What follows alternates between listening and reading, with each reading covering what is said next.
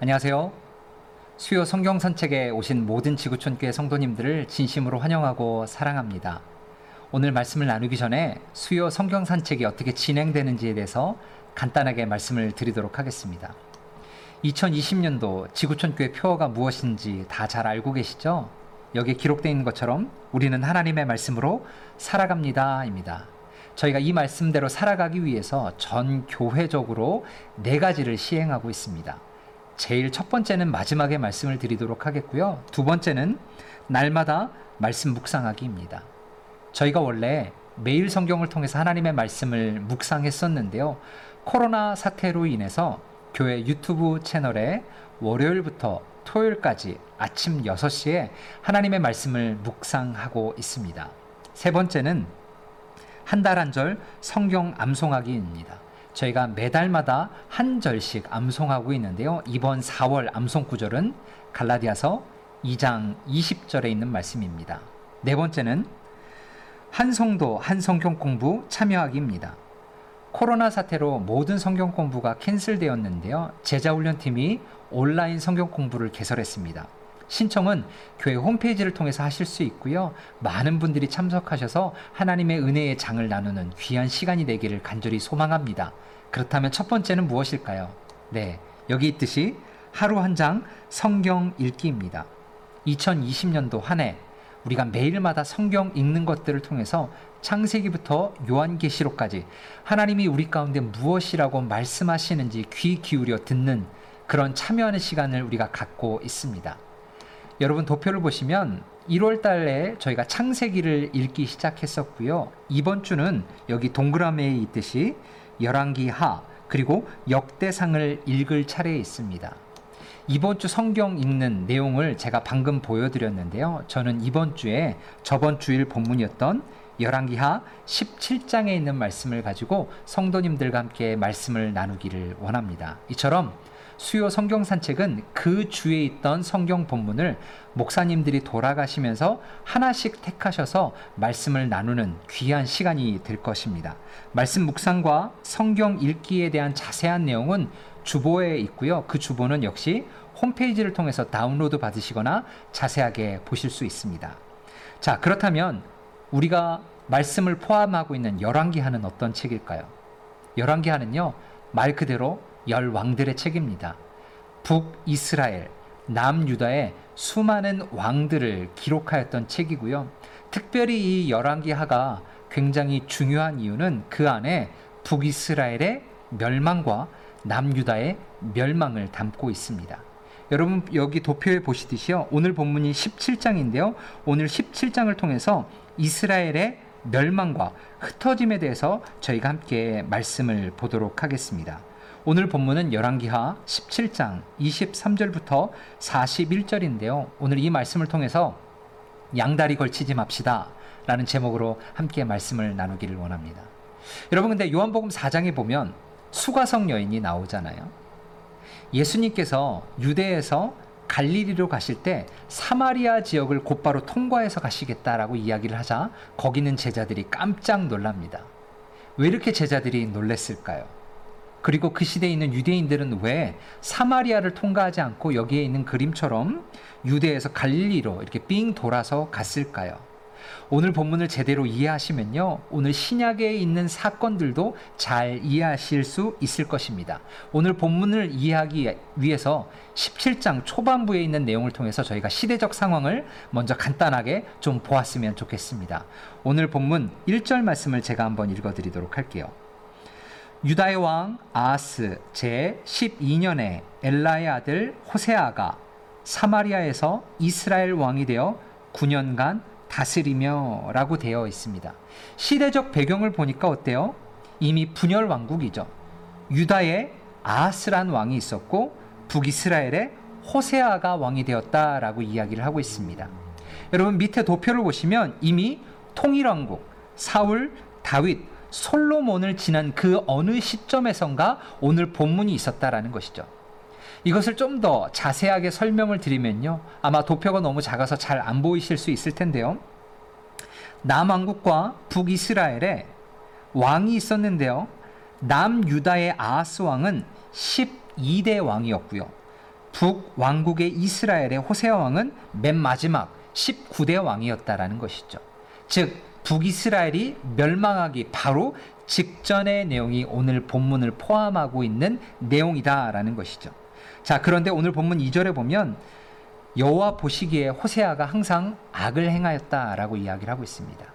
그런데 그 호세아가 처한 상황을 좀 더좀 좀 자세하게 보면 좋겠습니다. 오늘 본문 3절을 제가 좀 읽어 드리도록 할게요. 아수르의 왕 살마네셀이 올라오니 호세아가 그에게 종이 되어 조공을 드리더니라고 성경은 이야기하고 있습니다. 오늘 본문을 좀 자세히 보시면요. 어, 그림은 잘 안 보이실 수 있겠지만 이 부분이 아수르입니다. 굉장한 강대국이었죠. 그런데 이 강대국 바로 밑에 이스라엘이 있었고요. 이 이스라엘이 아수르의 조공을 바치고 있었다라고 성경은 이야기하고 있습니다. 그리고 성경 열왕기하 15장 29절과 16절 9절을 보시면 이미 아수르의 1차 그리고 2차 침입으로 인해서 이미 많은 백성들이 아수르의 포로로 끌려간 상황이 오늘 본문에 처한 상황이라는 것이죠. 왕이 된 호세아는 그런 상황을 해결하기 위해서 여기 보시면 이 밑에는 이집트라는 또 다른 강대국이 있었습니다. 애굽에게 도움을 요청했던 것이죠. 호세아는 왕의 원조를 확신하고 아수르에게 보내는 원조를 취소하였다라는 것이죠. 그런데 불행하게도 오늘 본문 6절을 보면 이렇게 얘기합니다.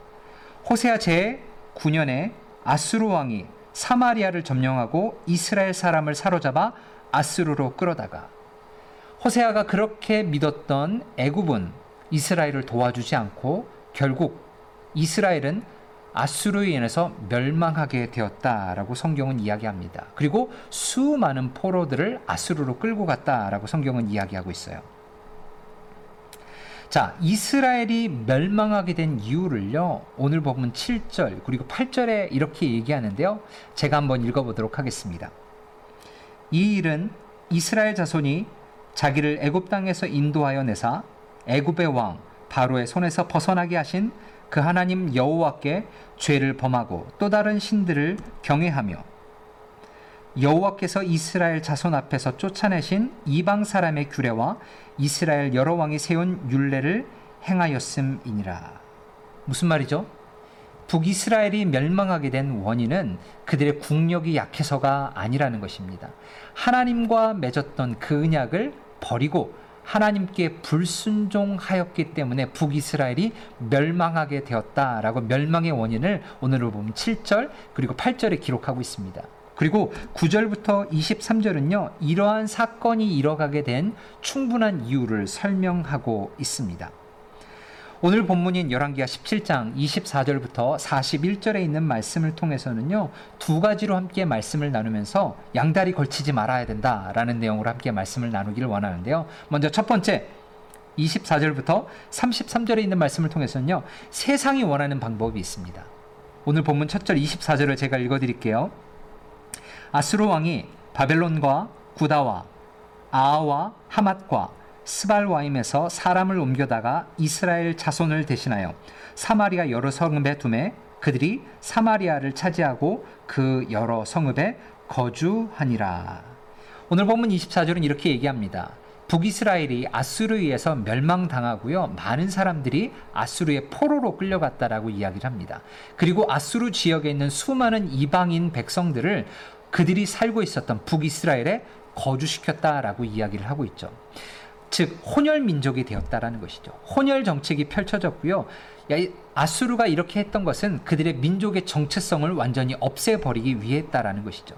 그것들을 말미암아 그들은 피가 섞이고 순수 혈통을 잃어버리게 되었다라는 것이죠. 그리고 아까 요한복음 4장에 나왔듯이 유대에 있는 사람들이 사마리아를 거치지 않았던 이유는 이미 이 사건을 통해서 그들이 피가 섞이고 순수 혈통을 잃어버렸기 때문에 유대인들은 사마리아 사람들을 경멸하게 받고 비록 간단히 갈 수 있는 갈릴리 길을 사마리아를 거치지 않고 삥 돌아서 갈릴리로 가게 되었다라고 성경은 이야기하고 있습니다.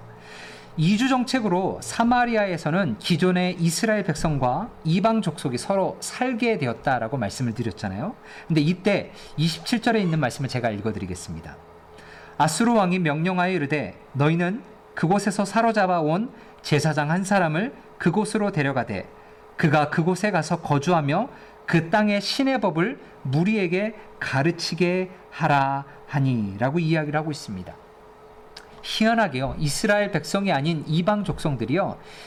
북이스라엘의 선지자를 자기들에게 데려와 달라라고 이야기를 하요. 우리가 그 율례를 배우겠다라고 이야기합니다.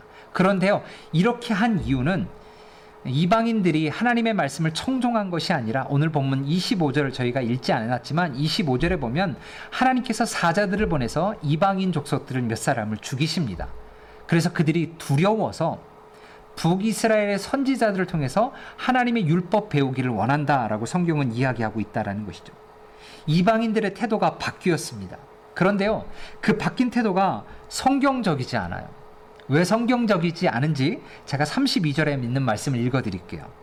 그들이 또 여호와를 경외하여 자기 중에서 사람을 산당의 제사장으로 택하여 그 산당들에서 자기를 위하여 제사를 드리게 하니라. 무슨 말이죠? 이방인들은 하나님만을 섬기는 것이 아니라 하나님도 섬기고 이방신도 섬겼다라고 성경은 이야기하고 있습니다. 오늘 본문에 보면 여호와를 경외했다라는 말이 있는데요. 여호와를 두려워했다라는 것이 아니라 여러 신들 중 하나로 섬겼다라는 말로 이해하면 좋을 것 같아요. 그리고 시간이 지나면서 혼합 종교가 널리 퍼지자 많은 제사장들이 필요했잖아요. 그런데 성경에 보면 제사장은 오직 아론의 후손 레위 지파에서만 제사장이 나올 수 있는데 오늘 본문에 보면 자기가 택한 제사장을 삼았다라고 이야기를 하며 하나님의 뜻대로 가는 것이 아니라 자기의 뜻대로 편하게 하나님도 섬기고 이방 신들로 섬기는 모습이 세상에 향한 방법이라고 오늘 본문은 이야기하고 있습니다. 당시 사마리아에 거주하는 이주민들의 종교 형태를 33절은 이렇게 결론 내어서 이야기합니다. 이와 같이 그들이 여호와도 경외하고 또한 어디서부터 옮겨왔던지 그 민족의 풍속대로 자기의 신들도 섬겼더라. 즉 본래 섬기던 신을 버리지 않고 자신의 안전을 위해서 여호와 신도 추가로 섬겼다라고 오늘 본문은 이야기하고 있죠. 종교적 혼합주의의 위협은 수천 년 전 사마리아에서만 있었던 일이 아닙니다. 우리의 모든 삶에도 항상 있었어요. 특히 하나님도 섬기고 우상도 섬기는 것이 괜찮다고 우리를 유혹합니다. 세상은 달콤하게 우리 가운데 지속개혁을 이야기해요. 하나님을 버리지 말라고. 하나님도 섬기고 세상도 섬기고 하나님도 따르지만 한 발은 어디에 두요? 이방 신수 섬겨서 너희가 이 세상 살아갈 때 안전하게 살아갈 안전장치 하나쯤은 가지고 있어야 된다라고 이야기를 하고 있습니다. 그런데 이 말이 우리의 삶 가운데 꽤 설득력 있게 들리는 것이 문제죠. 세상이 말하는 것처럼 하나님도 섬기고 이방신도 섬기는 것이 가능할까요? 성경은 결코 그럴 수 없다라고 얘기합니다.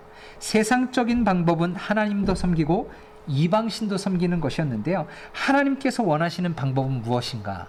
오늘 보면 34절부터 41절에 이야기합니다. 여호와도 경외하고 이방신도 경외했던 사람들을 오늘 본문 34절은 이렇게 결론을 내립니다.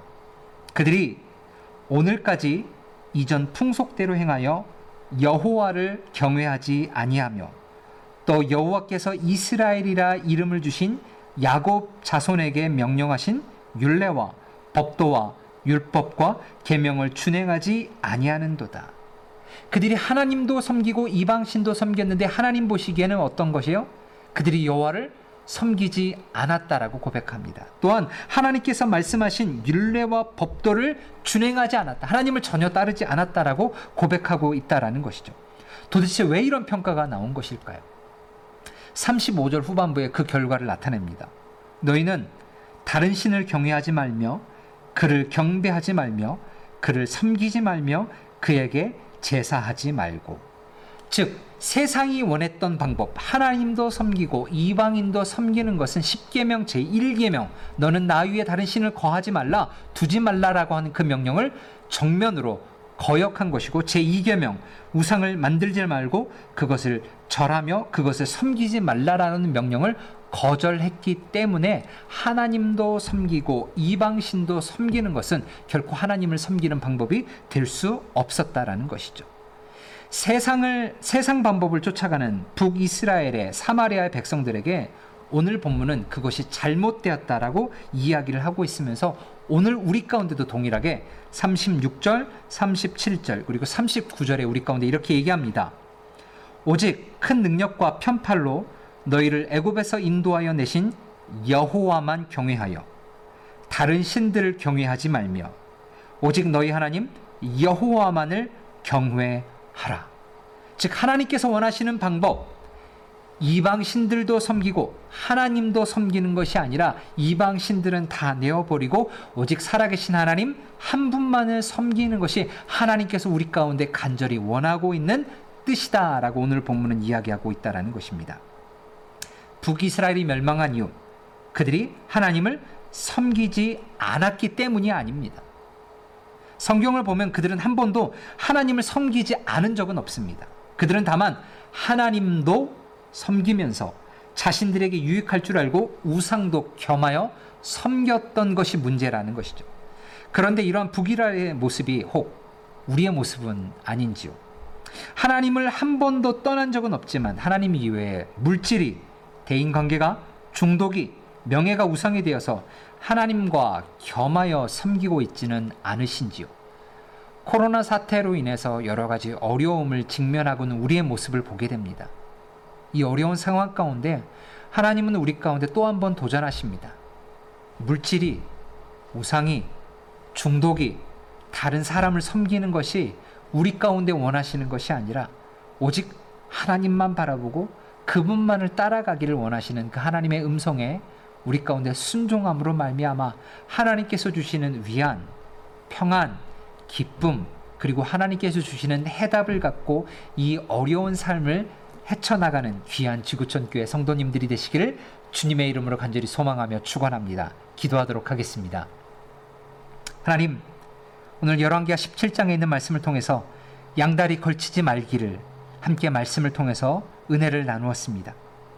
어려운 상황 가운데 물질을, 사람을, 관계를, 상황을 의존하려고 하는 우리의 모습이 있음을 고백합니다. 그러나 성경은 분명하게 하나님도 섬기고 우상도 섬기는 것이 아니라 모든 것들을 다 버리고 살아계신 하나님 한 분만을 섬길 것들을 우리 가운데 요청하고 있습니다. 그건 내어버리면 다 죽을 것 같은데 살아계신 하나님 한 분만을 의존함으로 말미암아 하나님께서 주시는 해답과 해결책을 갖고 이 어려운 삶을 헤쳐 나아갈 수 있는 귀한 지구촌 교회 성도 한 분 한 분들이 되어줄 수 있도록 축원하여 주시옵소서. 그렇게 역사하실 하나님을 기대하며 살아계신 우리 주 예수 그리스도의 이름으로 기도합니다. 아멘. 오늘 하루도 다른 어떠한 것이 아닌 살아계신 하나님 한 분만을 신뢰하며 나아가는 귀한 지구촌교회 성도님들이 되시기를 간절히 축원합니다. 이로써 수요 성경 산책을 마치도록 하겠습니다. 감사합니다.